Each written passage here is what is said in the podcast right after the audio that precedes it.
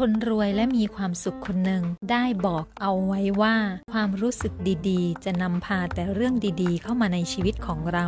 ฉันพบว่าประโยคนี้เป็นความจริงมากๆ เพราะว่าเมื่อเรารู้สึกดี เราอารมณ์ดี เราก็จะเจอแต่สิ่งดีๆ เจอแต่ความสุขและเรื่องราวดีๆ เข้ามาเพิ่มมากขึ้นมากขึ้น ในขณะเดียวกันเมื่อเรารู้สึกไม่ดี อะไรอะไรต่างๆ ก็กลายเป็นเรื่องย่ำแย่กลายเป็นเรื่องโชคไม่ดีไปซะหมด นั่นเป็นเพราะอะไร เพราะว่าอารมณ์และความรู้สึกของมนุษย์นั้น มีพลังงานดึงดูด ถ้าเราใช้ความรู้สึกและอารมณ์ในเชิงบวกทำให้ตัวเองอารมณ์ดีมีความรู้สึกที่ดีอยู่เสมอ